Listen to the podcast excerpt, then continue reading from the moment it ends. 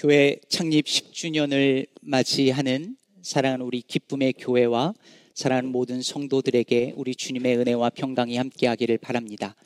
우리가 10주년 기념과 또 헌당 감사 예배를 별도로 드리겠지만 또 오늘이 생일날이기 때문에 그것을 기념하고 또 감사하는 그런 시간이 되었으면 좋겠습니다. 우리가 계속해서 몸에 대하여 살펴보고 성경은 몸에 대하여서 무엇이라 말씀하시는지를 우리가 숙고해 보고 있는데요.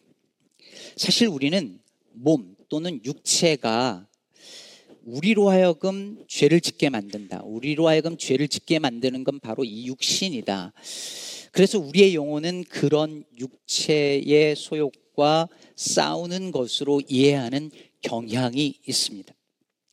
마음은 원이로되 육신이 약해서 그렇다는 거예요. 마음은 원인데 육신이 약해서 내가 기도도 못하고 신앙생활 때 똑바로 못하고 심지어 죄를 짓고 다 이게 이 몸뚱아리 때문이다 이렇게 생각을 합니다. 일면 맞는 말이지만 그게 전부는 아니죠.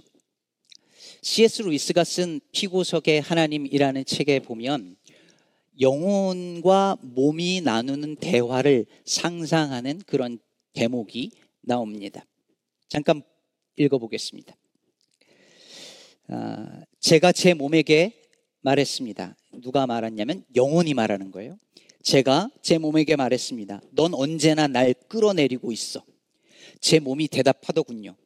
내가 널 끌어내리고 있다고? 듣던 중 반가운 소리군. 내게 담배와 술을 가르친 게 누구였더라? 물론 너였어. 그게 어른다운 거라는 사춘기의 바보 같은 생각으로 말이지. 처음에 내 미각은 둘 다 몹시 싫어했지만 넌 한사코 내, 네 뜻대로 했어. 어젯밤에 그 온갖 분한 생각, 복수심에 불타던 네 생각을 중단시켜 준 게 누구지? 물론 나야. 네가 한사코 졸라서 내가 자게 해줬잖아. 목이 바싹 마르게 만들고 두통이나 소화 불량을 일으켜서 네가 말을 너무 많이 하거나 너무 많이 먹지 못하게 막아주는 은인이 누군지 알아? 어? 무슨 뜻인지 아시겠죠? 그러니까 우리가 더 많은 죄악과 쾌락으로 빠, 빠지려는 그런 생각과 욕망이 있을 때에 그걸 막아준 게 무엇이냐, 누구냐 하면 우리의 몸이라는 거죠. 우리의 몸이 가진 한계가 우리로 하여금 더 많은 죄를 짓게 하는 거를 오히려 막아준 거예요. 젊고 팔팔할 때는요. 제가 성도님들 또 목회하면서 보면 그래요. 젊고 팔팔할 때는 아무리 말씀을 들어도 꿈쩍도 안 하다가 나이 들고 병 들고 막 이러면 그때부터 이렇게 믿음의 자리로 나오는 분들이 많아요. 남자들은 특히요. 제가 보니까 여성 호르몬이 생길 때쯤 돼야 예수를 그제서 제대로 믿더라고요. 그러니 얼마나 다행이에요. 우리 몸이 끝까지 팔팔하지 않은 것이 우리의 몸에 한계가 있다는 것이 그렇지 않았더라면 우리는 더 죄의 자리로 나아갔을지도 모르는 일입니다. 몸이 약해지는 것이 어쩌면 더 은혜일 수 있다는 것이죠. 그러므로 성경은 영혼은 선하거나 더 우월하고 육은 몸은 악하거나 열등하다는 생각을 지지하지 않습니다. 문제는 우리가 선물로 받은 이 몸을 어떻게 하면 하나님이 기뻐하시는 삶으로 살아낼 것이냐입니다. 그래서 오늘 본문 로마서 12장 1절은 이렇게 말합니다. 그러므로 영제들아 내가 하나님의 모든 자비하심으로 너희를 권하느니 너희 몸을 하나님이 기뻐하시는 거룩한 산 제물로 드리라. 이는 너희가 드릴 영적 예배니라. 여러분, 바울이 너희의 영혼을 드리라고 하지 않고 너희의 마음을 드리라고 하지 않고 너희 몸을 드리라고 했다는 것이 흥미롭지 않으십니까? 영혼이나 마음을 바칠 때 그걸 영적 예배라고 해야 이게 어울릴 것 같은데 우리 몸을 하나님이 기뻐하시는 산재물로 드리는 그것이 영적 예배라고 말하고 있습니다. 에, 오늘 설교는 다 설명할 수 없어서 못하지만 여러분들 혹시 기억하실지 모르겠어요. 여기서 영적이라는 단어는 로고스라는 단어에서 나온 것이기 때문에 사실은 합리적인, 합당한 이런 뜻이기도 합니다. 영혼이나 마음을 드리는 것이 합당한 예배가 아니라 몸을 드리는 것이 합당한 예배다라고 말하고 있습니다. 누군가 이렇게 말할 수 있어요.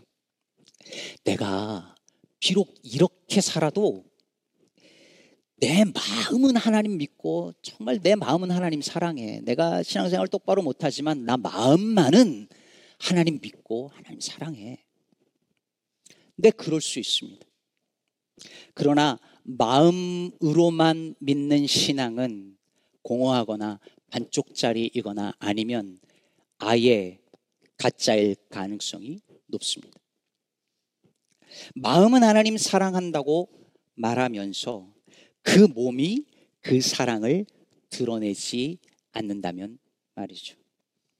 하나님은 우리를 초월한 저 세상에서 내가 너희들을 초월해서 이렇게 먼 곳에 있지만 마음만은 너희들을 사랑하는 거 알지라고 하지 않으시고 이 땅에 내려오셔서 인간의 모습으로 종의 몸을 입고 살다가 죽으심으로 우리를 향한 하나님의 사랑을 몸소 드러내셨습니다. 여러분, 내 몸이 어디에 있느냐가 내 마음이 어디에 있는지를 보여줍니다. 내 몸으로 무슨 일을 하고요? 내 몸으로 누구를 만나느냐를 보면 내 마음이 무엇을 가장 중요하게 여기는지를 알 수 있어요. 참 신기하죠? 내 몸이 어디 있느냐에 따라서 마음이 달라져요. 그러면 제가 이렇게 오늘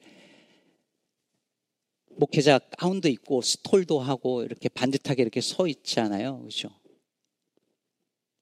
근데 제가 한국에 예비군 훈련을 받으러 갔거든요. 예, 제가 이렇게 키도 작고 이렇게 생겨가지고 제가 원래 있던 군복을 입으면 다 빌려 입고 왔냐고 그래요. 예, 뭐 이렇게 백골도 있고 윙도 있고 그런데 예비군장에 가서 저도 모르게 짝다리를 짚고 있는 거예요. 주머니에 손을 넣고 모자는 약간 삐따닥하게 쓰고 머릿속으로 상상이 되시나요? 자동으로 되던데요. 그냥 짝다리가.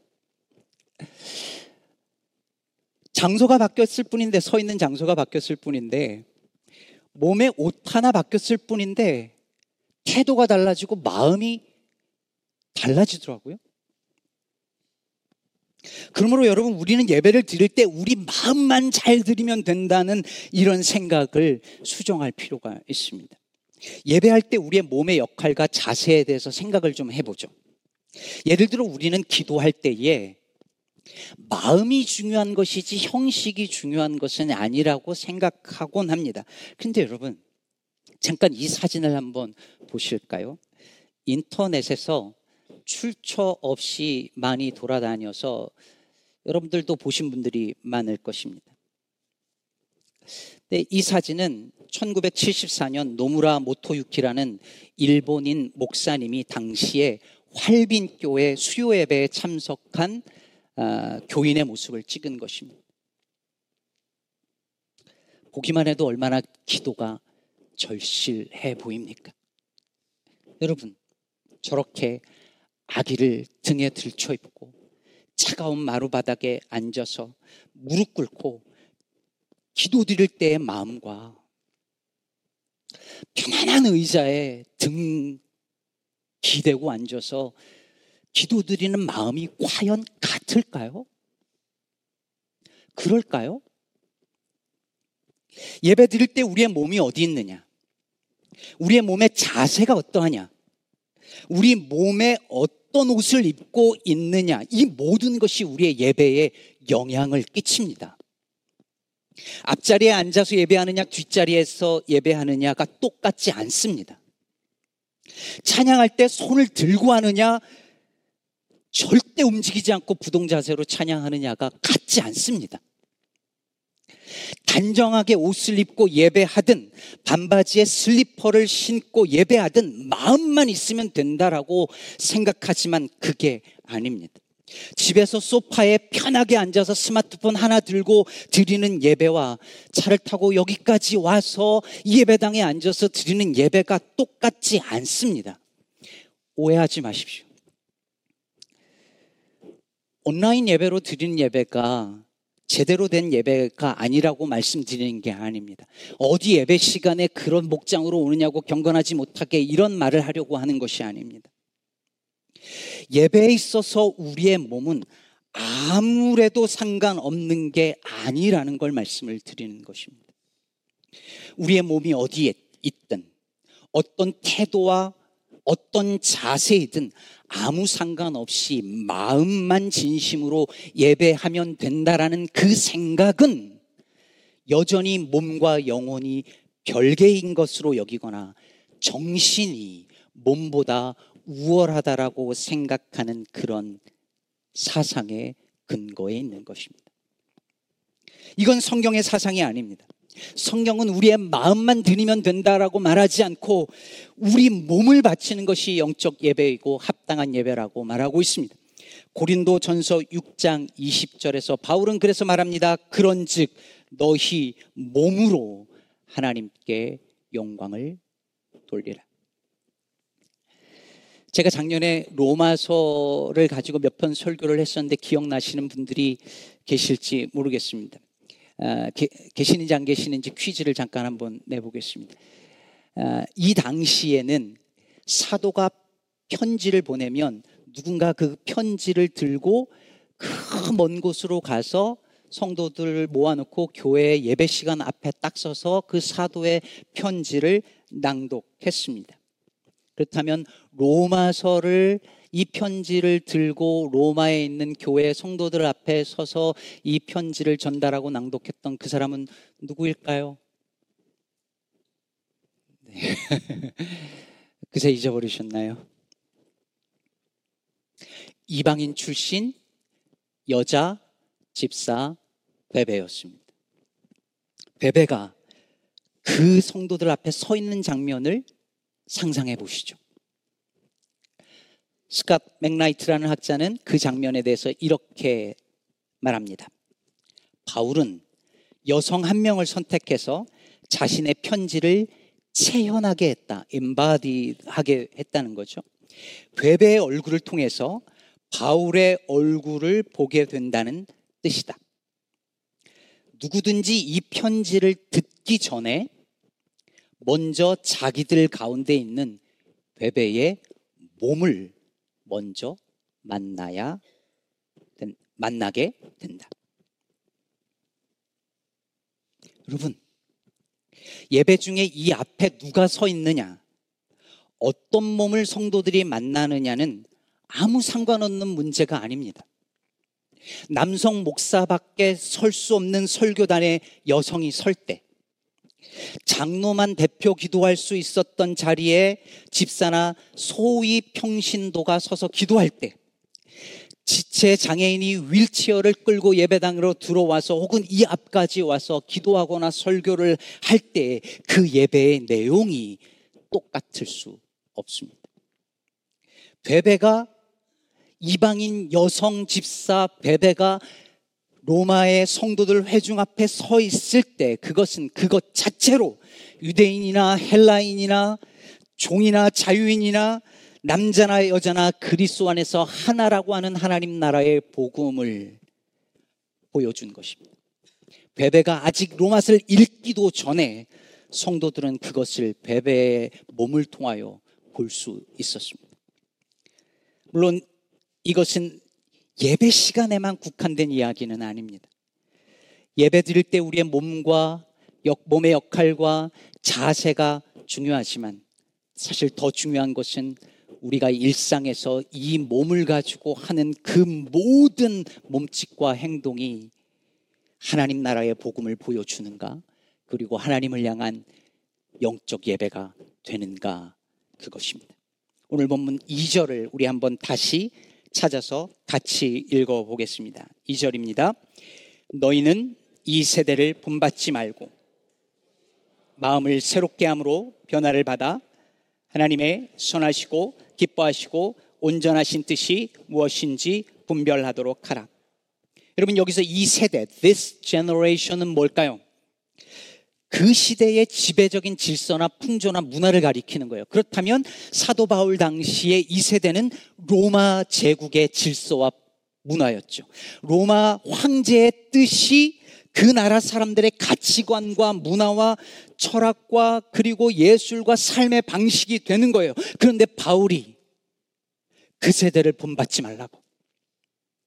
다시 말해 로마에 살던 그리스도인들에게 당신들은 로마의 질서와 그 풍조를 본받지 말고 황제의 뜻이 아니라 하나님의 선하시고 기뻐하시고 온전하신 뜻이 무엇인지를 분별하고 그래서 그들의 몸을 황제에게 드리는 것이 아니라 그들의 몸을 하나님이 기뻐하시는 거룩한 산재물로 드리라고 말씀하였던 것입니다. 사랑하는 성도 여러분, 우리가 일상에서 여러분의 가정에서 여러분의 일터에서 여러분의 학교에서 하는 모든 행동 속에서 이 시대의 문화와 풍조와 사상을 거슬러 살려고 하는 몸부림이 있다면 자녀를 키우는 방식에 있어서 돈을 벌고 돈을 쓰는 방식에 있어서 일하는 그 태도에 있어서 비록 손해를 보는 한이 있더라도 실패를 하는 한이 있다 하더라도 하나님의 선하시고 기뻐하시고 온전하신 그 뜻이 무엇인지를 분별하여 살아내려고 하는 그 몸부림이 있다면 그것이야말로 하나님이 기뻐하시는 영적 예배가 될 줄로 믿습니다. 고린도전서 6장 13절에서 바울은 말합니다. 몸은 음란을 위하여 있지 않고 오직 주를 위하여 있으며 주는 몸을 위하여 계시느니라. 우리의 몸이 주를 위하여 있고 주는 몸을 위하여 있답니다. 우리의 몸은 다른 것을 위하여 있지 않고 오직 주님을 위하여 있습니다. 그러므로 저와 여러분의 몸으로 하는 모든 일들이 하나님께 영광이 되고 예배가 되기를 바랍니다. 아니, 우리의 몸이 아예 예배하는 몸이 되어지기를. 이 자리에 있기 때문에 예배하는 몸이 아니라 어딜 가든지 저와 여러분의 몸이 예배하는 몸이 되기를 간절히 바랍니다. 이번에 텍사스를 다녀왔습니다. 쭉 밑으로 내려가면 텍사스 맨 마지막 미국 국경에 있는 도시가 엘파소입니다. 엘파소에 가서 그동안 뉴스로만 보던 그 US 멕시코 그 보도월을 직접 만지고 기도하고 그 다음에 멕시코 그 국경을 넘어서 멕시코 지역으로 에, 가보았습니다. 사실은 그곳에서 경험한 많은 이야기들이 어쩌면 알고 있는 내용들도 많았습니다. 그런데 직접 가서 몸으로 보고 느끼니 아, 이런 거였구나. 정말 실감할 수 있었습니다. 멕시코로 넘어갔더니 거기서 저 남미에서 올라온 올라오고 올라와서 정말 목숨을 걸고 올라와서 이제 보도 앞에 온 난민들을 만나게 되었는데요. 처음에 만났더니 말이 한마디도 안 통하는 거예요. 영어를 한마디도 못하니까. 되게 어색한 순간이 있었어요. 근데 저희를 인도한 분들이 저희를 데리고 나가더니 공을 주면서 축구를 하도록. 우리 한국 남자들 축구 좋아하고 그분들도 다 사실 남성들 쉘터에서 그래서 밖에 나가서 축구를 했습니다. 저 오랜만에 그냥 막 축구를 했는데 아 남미 분들이라 축구 잘해서 아 우리가 실력이 될까 그랬는데 이번 또 아시안 축구에 힘을 입어서 저희도 꽤 어, 어, 잘했습니다. 근데 축구를 하고 돌아와 가지고서는 이제 예배를 하고 찬양을 하는데 진짜 신기하죠. 축구하기 전과 후, 후가 뭔가가 딱 그 사이에서 사라진 것 같았어요. 언어적인 장벽이, 문화적인 장벽이, 그들을 향한 우리의 편견의 장벽이 몸을 부딪히면서 하는 그 행동들 속에서 거쳐지는 것 같은 경험을 했습니다. 몸으로 만나는 것이 이렇게 중요하구나 새삼 깨달았습니다. 예전에 세월호 유가족들을 그렇게 비난하던 어느 택시 기사분이 그 택시에 세월호 유가족 한 분이 타셨다는 이야기를 들은 적이 있습니다. 그리고 그분을 내려줄 때 택시 기사가 사과했답니다. 한 번도 직접 만나본 적이 없었던 거예요. 다 그냥 들은 얘기로 생겨난 이미지로 편견 어리게 생각했는데 직접 만나서 이야기를 해보니 자기가 잘못 알았구나 걸 몸으로 느끼고 깨달았던 것이죠. 사랑하는 여러분, 왜 자꾸 몸을 강조할까요? 왜 저만 아니라 바울이 이걸 강조할까요? 왜 몸을 드리는 예배가 중요할까요? 너무 쉽게 우리의 신앙이 말뿐인 신앙, 관념적인 신앙에 머무르기 때문입니다. 말은 많이 하고 말은 많이 듣기는 하는데 그걸 어떻게 우리의 일상에서 몸으로 살아내야 하는지 우리는 잘 모릅니다.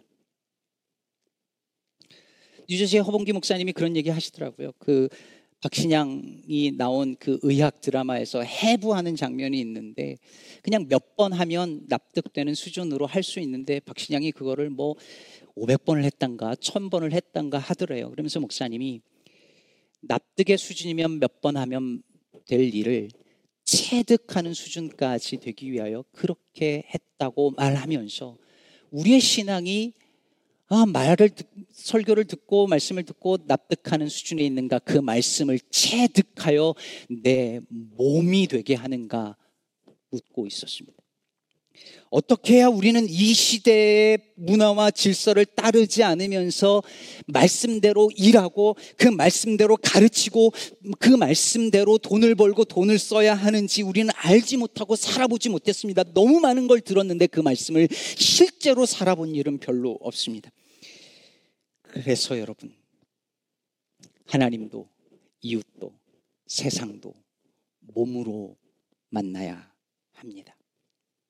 김기성 목사님께서 자주 하는 말씀이 있는데 여러분 이런 말씀은 마음에 새기고 암송에 암기했으면 좋겠습니다. 신앙생활은 고백을 삶으로 번역하는 과정이다. 신앙의 고백을 내 삶으로 번역하는 것이 신앙생활이지. 고백이 고, 고백에만 머물면 그토록 공허한 신앙은 없다라고 하는 것이지요. 말씀 맺고자 합니다. 사랑하는 기쁨의 교회 성도 여러분, 우리 교회가 이제 10살이 되었습니다. 제가 5년 전에 기쁨의 교회 처음 부임했을 때에 몇 분이 저에게 우리 교회를 처음 시작할 때의 마음이 어땠는지를 나누어 주셨습니다. 교회를 처음 시작할 때 그분 들의 마음이 정말 온전한 예배를 드리고 싶다. 진짜 예배 드리고 싶다라는 마음이셨대요. 그런 마음으로 교회를 시작하셨고, 그런 마음으로 기도했고, 그래서 하나님께서 그 기도를 들으셨고, 지난 10년 동안에 우리 교회의 예배를 받으셨고, 10년 만에 이 아름다운 예배 초소도 허락해 주셨습니다. 이 얼마나 큰 은혜입니까? 그렇지요. 그래서 여러분, 그 처음의 마음을 잃어버리지 않았으면 좋겠습니다. 정말 온전한 예배를 드리는 예배 공동체가 되기를 간절히 바랍니다. 그러려면 여러분, 우리의 몸을 주님께 드려야 합니다. 말이 넘쳐나는 교회, 감정과 관념으로 가득한 교회는 세상에 널려 있습니다. 너무 많습니다. 그러나 주님께 자신의 몸을 드리고 성도들과 몸으로 만나고 이웃들을 소외되고 힘없는 이웃들에게 몸으로 찾아가서 그들을 사랑하고 섬기고 신앙을 몸으로 삶으로 번역해내는 성도들로 가득한 교회는 이 시대에 정말 찾아보기 어렵습니다. 우리 시카고 기쁨의 교회가 그런 교회 되기를 간절히 바랍니다. 그럴 때 주님께서 우리 교회를 보시면서 내가 저들을 교회로 세우기를 참 잘했구나 말씀해 주실 줄로 믿습니다. 그렇게 하나님께 기쁨이 되고 이웃에게는 희망이 되는 우리 시카고 기쁨의 교회 되기를 교회의 머리 되신 우리 주 예수 그리스도의 이름으로 축복합니다.